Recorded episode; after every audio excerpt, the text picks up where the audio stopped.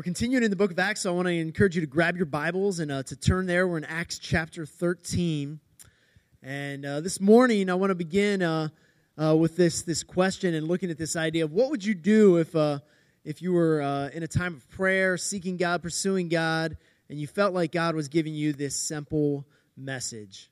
I want you to take the gospel to the ends of the earth. Right? What if you're praying, you're, you're seeking God, and, and you felt really strongly He spoke those words into your heart? How would you respond?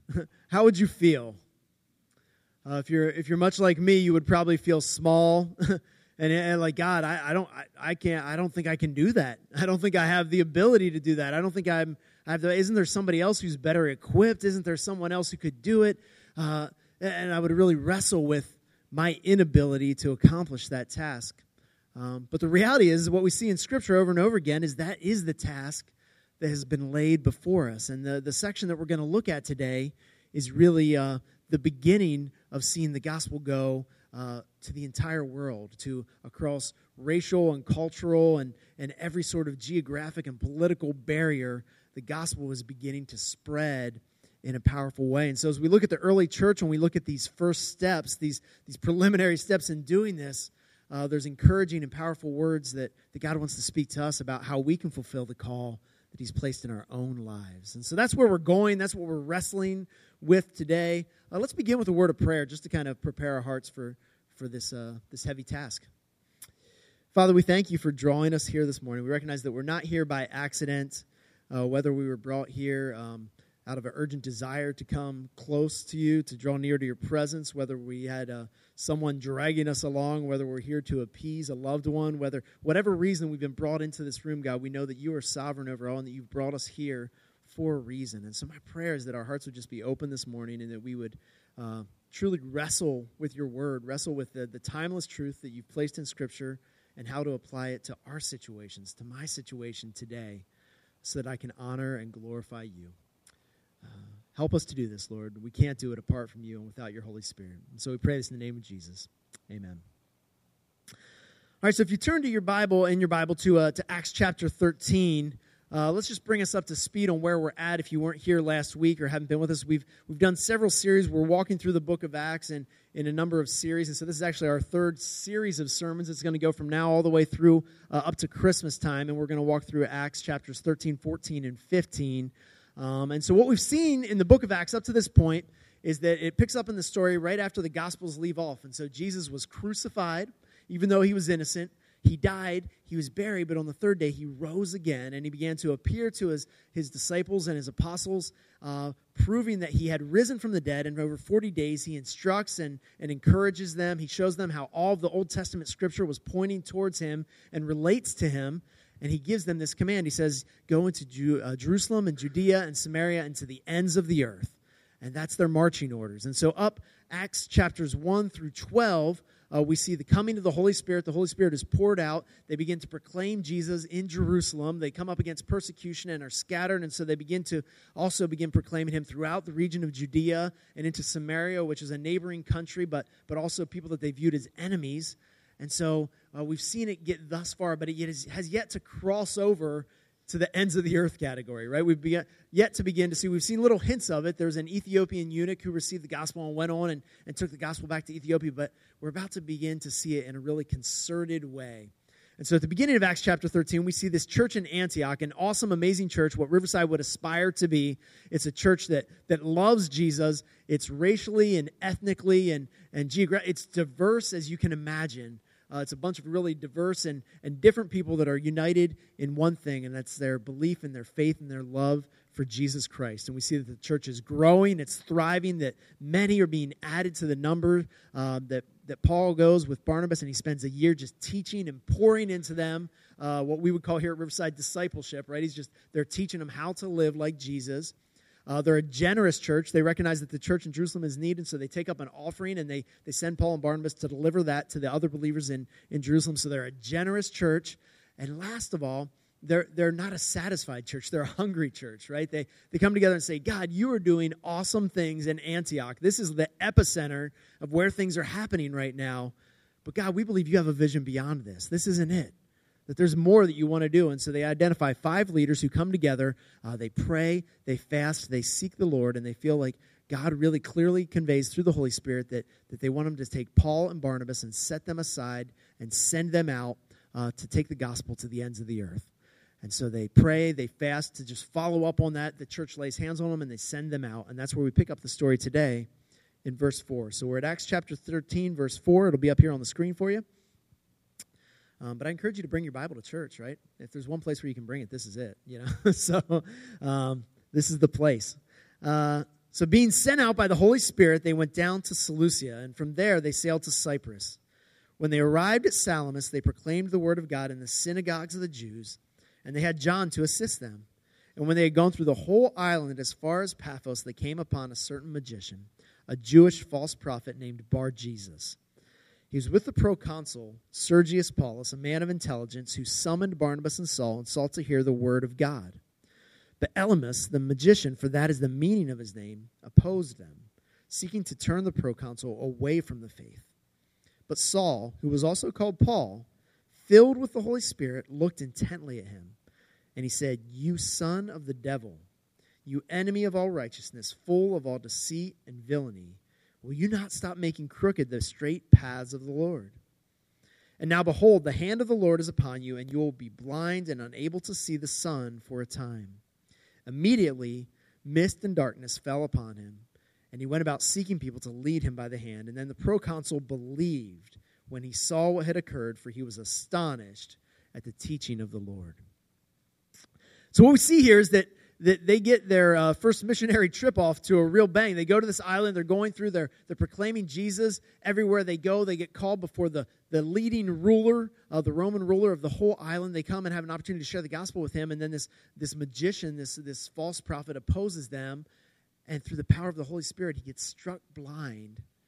And the proconsul sees this and he's amazed by the teaching and he comes to receive Jesus. I mean, this is an incredible start to their journey, right? It's, it's, it's amazing and so as we look at this, there's some really powerful principles that we can see here and apply to our own lives as we're given this mission to go out and to proclaim Jesus to the whole world. And the first thing, and it's the foundational thing that, that nothing else, if the foundation isn't right, that it doesn't matter what you build on top of it. And so don't ignore this first point and go to the, the subsequent ones. This is the one that it all hinges on. It's that they were led by the Holy Spirit.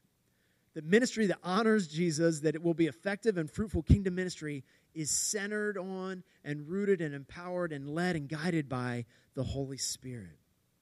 It says in verse 4, it says, So being sent out by the Holy Spirit. Now, if you if you track back into verses 1 through 3, we see that the church had gathered, they prayed, they'd fasted, uh, they heard from the Lord, and they laid hands on these guys and they sent them out. And so you might say, well, hey, wasn't it the church that sent them out?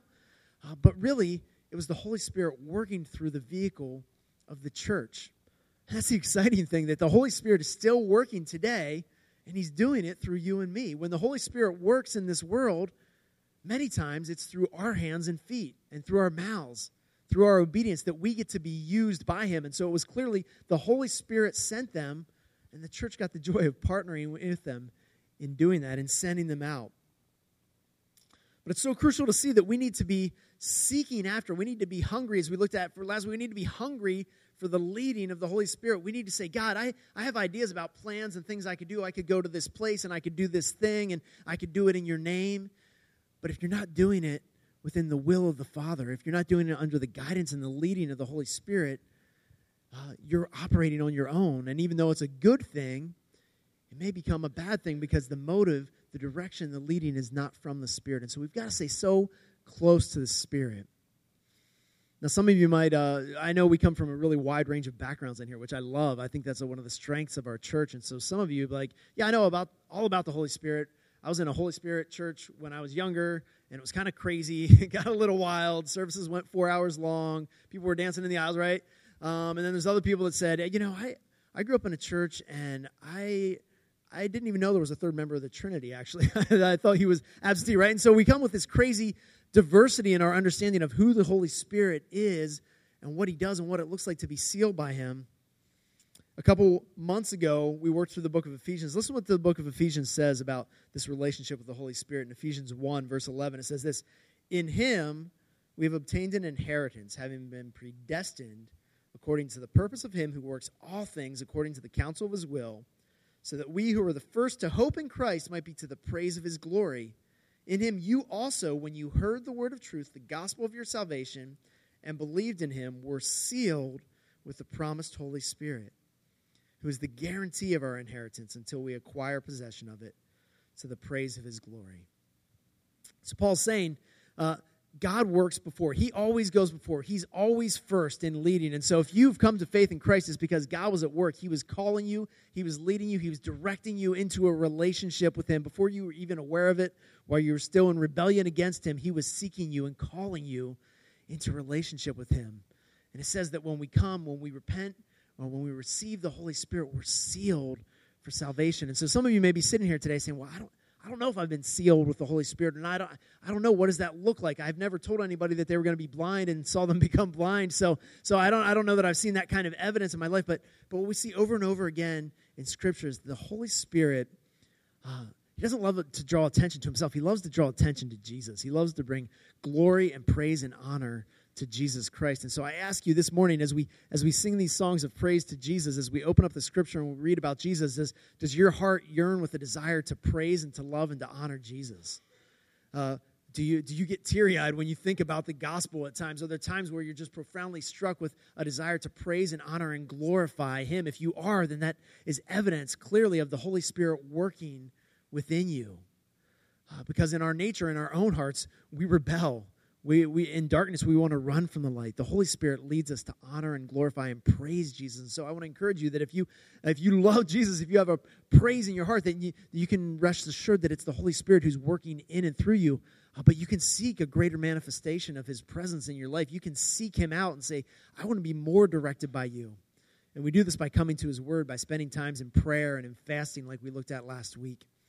And if you're here and you say, hey, you know what, I was raised in the church my whole life, I, I know all the facts and the figures, I, I know the ceremony and the ritual, but I don't know that I can say that I love Jesus. I don't, I don't know that I, I don't, I, what's the big deal? I, I'm not sure that I get it. You know, on one level, I understand the facts, but I just don't have a, a heart connection. I, I, I, don't, I don't feel like I love Jesus. Then I would encourage you to work out your salvation with fear and trembling, to come to the foot of the cross and say, Jesus, I, uh, I need to submit to you so that I will receive the Holy Spirit and love you well. It all begins with the Holy Spirit, the empowerment, the leading, the guiding, the direction of the Holy Spirit. He will lead us to the places where He is at work. With that context and with that foundation, then we look at some of the other things that they did, which can be really helpful for us in thinking about tackling this challenge in our own life. The first thing that we see them do is they start with the opportunity that God had placed right in front of them.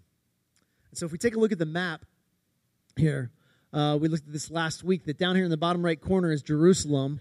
And we see as you go up the coast, you come up to Antioch, whereas where this church was planted. And so we see in the in the passage that they went down to Seleucia and then sailed over to Salamis and then worked their way across the island to Paphos. And so I've never been uh, to Antioch or Seleucia or Syria or Cyprus. Has anybody ever been there uh, that's here? Nobody. Yeah. but I looked at pictures on the internet this week, and Cyprus looks pretty awesome. So as far as like biblical tours, that looks like it might be the place to go, right? But but what I read and what I found out this week is that when you're in the port of Seleucia on a really clear day, if you look out across the water in the distance, you can see this landmass. It's this huge island of Cyprus that you can see distantly across the water. And so as they had prayed, and the Holy Spirit had empowered and led them and said, I'm sending you out on mission. And they went down to the port city and they stood in the port and they said, God, where are you sending us? And right before them on the horizon is this huge island that needed the gospel. And they said, let's go there. It's right in front of us. Let's begin our work there. We also know that Barnabas was actually from Cyprus. So, one of the two that had been sent out, this was his native homeland. We see this back in Acts chapter 4 and verse 36. It says, Thus Joseph, who was also called by the apostles, uh, apostles Barnabas, which means son of encouragement, a Levite, a native of Cyprus sold a field that belonged to him and brought the money and laid it at the apostles' feet. And so, so Barnabas would have been saying, Hey, listen, uh, I feel like I have an opportunity here. I know people in Cyprus. This is my homeland. I know how to get around there. I have connections. I know where the synagogues are. I know where we can go. We can begin our journey there. And so, so God created an opportunity. He opened the door. And so I ask you today, what has God placed right in front of you? What is the mission field? What is the opportunity to share the good news of Jesus that he has placed right in front of you. This is not a rhetorical question. This is a specific question geared to every single person in this room because everyone here is unique. You are a unique snowflake. I love you. God loves you, right? Like He's created you so special. And He's given you a unique opportunity to minister in a way that no one else is equipped to do. That you have relational connections, that you're placed in a, in a geography in a place. Who are the people in your neighborhood? Who are your neighbors? Who are the people at the bus stop? Who are the people at the gym? Who are the coworkers? Uh, who are the who are the people that you've made a connection with on Facebook? You know, what, whatever it is, that you have a unique web of influence and relationship that God wants to use for His glory, and He's working and preparing uh, to do that. And so we want to have community in church. Uh, but one of the things that we value at Riverside is giving you space. We want you to come here to get encouraged, inspired to do life together, but we want you to be out in community in the unique places where God has placed you uh, so that you can minister and share the gospel there. And so I ask you to wrestle with that this morning. Who has God placed before you who needs to hear the gospel, who's ready to hear and to respond? Where is He at work? Where is the Holy Spirit working in someone's heart? And He's put you in a unique, unique position to be able to minister to them. We had an opportunity when we went to Brazil to see a, a unique uh, occurrence and appearance of this, an example of this. We have uh, a picture here. Uh, it's the next one. Yes, thank you. Uh, this is a, an area, it's called Sitio Salvador. It's a tiny little village. You go down dirt roads, and it's just really like a road running down uh, through a countryside, and there's little homes like speckled along it. And there's one bigger building, and it's the one that we see in the background here. It's the public school that's there in the area. That's all that there is to this town. And the guy on the far right here in the cool uh, white shirt and the Jesus sandals uh, that's got a cool stance going, that's uh, his name's Paulo. Paulo grew up in Sitio Salvador. This was his hometown. Uh, he made the trek uh, 20 or 30 minutes uh, to Fagundes, which is where the church is that we partner with. And Pastor Umberto began to mentor him as a young man and pour into him and invest in him. And then Paulo went to school and began to take seminary training. And God, through the Holy Spirit, really made it clear to him that he was calling him to return to his hometown, to his village, and to plant a church there, to start a church. And so God is working in that community to, to develop a church. And Paulo's parents actually own land there that they've given to him to build a chapel so that there will be a church built in that community. And we as Riverside get to be a part of that story. Uh, through our support, through sending teams down there. At some point, we may send a work team down there to actually work on the building. It's so exciting to be a part of where God is at work because Paulo took opportunity with the mission field that had been placed right in front of him. He had influence, he had connections, he had a knowledge of it, and he said yes, he was obedient. Where's God doing that in your life? As you wrestle through that, I want to encourage you with a few things. One is that you need to demonstrate faithfulness where you're placed. If you're allowing sin and distractions and and um, and just uh, a lethargic attitude and apathy to prevent you from being fruitful where you're at, um, God is not going to take you and, and increase uh, your opportunities to minister, right? Like you got to begin where you're at. In the soil where you're planted, you need to minister well. You need to witness. You need to share. You need to encourage. You need to be a good neighbor. You need to take opportunity of the, of the circles that God's given to you so that He can continue uh, to multiply your ministry. So be faithful where you've been placed. We need to increase our gospel fluency, right? So we need to understand how what Jesus did impacts every area of life my own life, my coworker's life. And so when my coworker comes and shares that, that their aging mother is sick and they have to put her in a, in a hospital and, and she's, not, she's not doing well, how does what Jesus did speak into that situation? When you know somebody who's struggling with addiction or, or, or a, trug, a struggle and a trial, how does what Jesus did speak into that situation? We develop a gospel fluency where whenever someone's talking, it's really clear to us how the gospel intersects with their greater need they think that they need this. Or maybe it's just like hey i want to get the next thing. I want to get a i want to get a better iphone. I want to get a better house. I want to get a better car. I want to get a better thing. And and and we were able to look at it and say hey you know you're trying to fill a hole that can only be filled with jesus. You know jesus said if you drink the water that he provides you'll never thirst again. Doesn't that sound like something you'd be interested right? So so our gospel influence uh, fluency grows. That we see the gospel around every corner and every conversation. And the way that we do that is by reading his word by studying it by coming together with other believers in small groups and studying the Bible, by, by getting together in a discipling relationship and say, hey, here's my coworker, I'm praying for, they're in this situation. What do you, what do you see here? Will you pray with me in this? How, how would you speak into the situation that we're growing and learning? That's why we encourage you to grow in community in that way.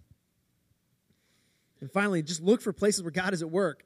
sometimes we want to go and just ram Jesus down people's throats, right? And sometimes it's the wrong place, the wrong time, the wrong opportunity. We're not doing it in the leading of the Holy Spirit, we're just kind of doing it our way.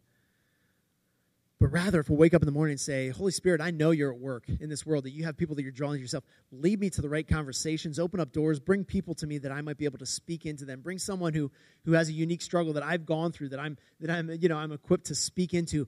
Uh, well, we just seek him. That's what he wants. He wants us just to seek him, not my will, but your will be done. And so that's how we begin by starting with the opportunity that God places in front of us. Second thing we see that they did is that they didn't uh, they weren't selective in their sharing of the gospel. They brought the gospel to everyone on the island of Cyprus, the entire island. They went first to the Jews in the synagogue because they shared a common background. They understood the Old Testament, they had an understanding of God and sin and the need for sacrifice and the cost of sin. And they were able to go into that and say, hey, you've been waiting for the Messiah. He has come. It's Jesus his sacrifice was ultimate and perfect. And so, uh, so we understand that, that the animal sacrificial system is, a, is an image, it's a picture of what Jesus has now done perfectly so that you can receive lasting forgiveness. And so they started there, but they shared the gospel with everyone uh, throughout the island until the, the head leader in the island, uh, the lead Roman, the proconsul, said, I want to hear about what these guys are doing because it's, it's the buzz of the island. Everybody is talking about these guys and how they're sharing uh, good news about God, and, and I want to hear this as well. And so they took it to him. We see that Saul, which is uh, was, was a good Hebrew name, right? He's connected to the very first king of Israel, Saul. It, it's one that you would bear with a lineage and a pride in the nation of Israel. But when Saul went to, to Cyprus, suddenly he started being called Paul, right? And he walked up to Sergius Paulus and he said, Hey, your name's Paul, my name's Paul. Let's talk about Jesus, right? He'd use any open door he could to make a connection to jump in. He's, he's, he's all things to all people. And like he said, we can't be everything to everyone as a church. We want to be available, and we don't, but we never want to. Uh, we, we don't want anybody to walk through the door and be like, oh, hey, you don't quite fit our demographic. There's actually a church that's better for you down the road. No, we welcome all who come, who are drawn by Jesus, and we're strengthened by our diversity. Uh, but ultimately, we say, hey, there's a, there's a big vacuum. There's a void that, that kids will, will come to church over a certain season, but after they graduate high school, they kind of leave the church and disappear, and we don't know where they go. And we really want to structure ourselves in a way where we can reach an audience that's not being reached largely in this community. And so I would ask you, who is it that you've given up hope on? Who is it that's in your circle of influence, but you're like, ah, no, it's, it's not even a point in sharing the gospel with them. They, uh, they already, they're good. They, they, they believe in, in, a different belief system, so they don't need to hear the gospel. Or, or no, I'm pretty sure that they're, you know, don't remove the filters, right? Just take off the filters. Just be ready to share Jesus with anyone who's willing to hear it at any moment, at any time. And if they're not ready, they'll let you know. They're pretty good at that, right? but if they are ready, then the door is open and you can walk through it. Let Jesus be the one who sorts out. Let the Holy Spirit be the one who, who decides when the timing is. You just be available and ready to share the gospel in all times and all seasons with all people. And thirdly, we see that the Holy Spirit led them to respond in a way that was suitable for each person that they met. And so, as they went through the island, they were pro- proclaiming the gospel of Jesus as fulfillment of the Old Testament prophecy of love and hope, uh, of mercy and grace, of forgiveness, uh, of, of an o- open armed father who's welcoming them in. But suddenly they come across this guy, Bar Jesus, right? Uh, Bar Jesus actually, uh, it, means like son of Jesus or, or son of uh, Jesus, meaning salvation, or God saves. So he's the son of, of salvation. Uh, it's an ironic name because he's he's sharply opposing them. And so when they come to him, Paul, we're told, filled with the Holy Spirit, looks at him and says some of the things that we'll probably hear in the trenches of the Eagles Cowboys game today, right? You son of the devil, right? you agent of unrighteousness. Full of all deceit and villainy, right? That, that those, those pleasantries may be exchanged across the line today, right? But, but filled with the Holy Spirit, Paul says this, and you say, man, that's not very loving of him to do that. That feels judgmental, that he's past judgment. But what we see is that love at times is firm, and at times it's, it's comforting and encouraging. It's, it's sometimes it's full of, of evident mercy and grace, and other times it's full of, uh, uh, of correction and rebuke and reproof, but it's all done in love. And so the Holy Spirit led Paul to say, hey, this is a time for sharp, sharp rebuke. When someone positions their face sharply against the gospel and tries to bring others away, that that's the time to step forward in boldness. But he does it out of love, and there's, there's something amazing that happens here that we see this incredible parallel between what happens here and Saul's own personal testimony, right? Saul hated Christians. He rounded them up. He was trying to kill them. He was on the road to Damascus to reach more of them when suddenly Jesus knocked him off his horse and caused him to be blind, caused a blindness to come upon him. And it was that blindness and that encounter with Jesus that forever changed the course of his life, caused him to repent, and caused him to become a useful tool in the hands of Jesus. And so while some may look at this and see judgment, I see the opportunity for hope. This is what we call a fortunate fall. It's a, it's a moment of failure that, that prepares someone to actually repent and recognize their need for salvation. Many of you in this room have experienced this yourself. You came to a point in your life where you failed miserably. You reached the bottom of the barrel. You reached uh, the bottom of the ocean. You recognized that there was no way to save yourself.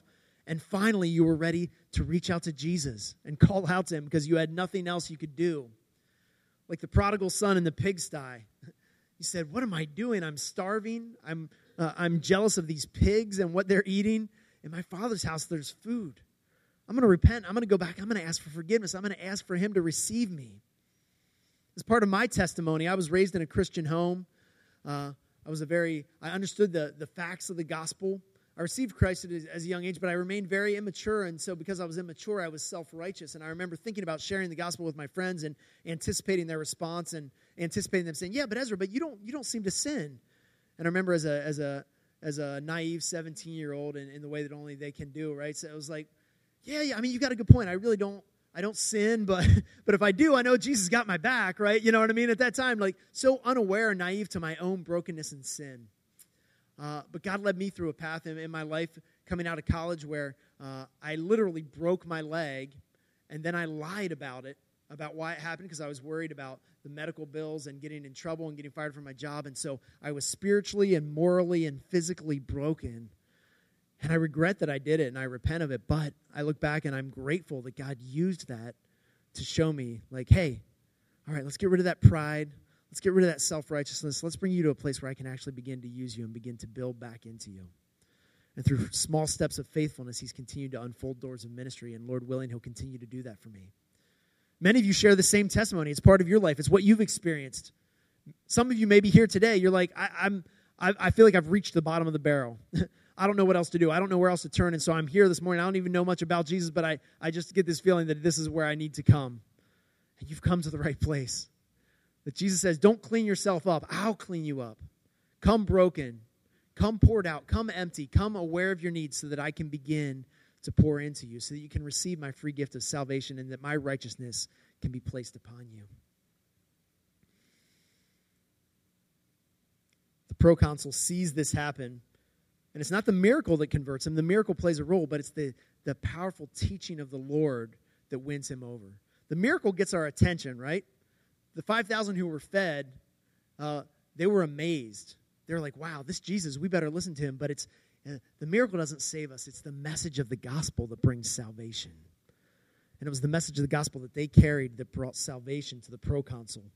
And we know historically that, that his daughter and his grandchildren historically were Christians. And so we know that this was a, a lasting salvation that had ripples through this family and through the island of Cyprus for many, many years to come after that. Ultimately, Jesus is always our ultimate example of this, right? Jesus started with the opportunity that was before him. Think about it. The Father sent him to save the world. And he didn't leave that geographic area that we saw on the map there. He traveled a very small geographic distance. He invested in a small number of people, most heavily in three, over three years. And then he died on the cross and he rose from the grave and he entrusted the ministry of taking the gospel to the world to his followers. It was sufficient. Jesus didn't say, I have to go personally to every single person in the world, right? He did what the Father had placed before him, and it's changed the course of history. He literally brought salvation to the world but he gives us the joy of going and proclaiming it to others.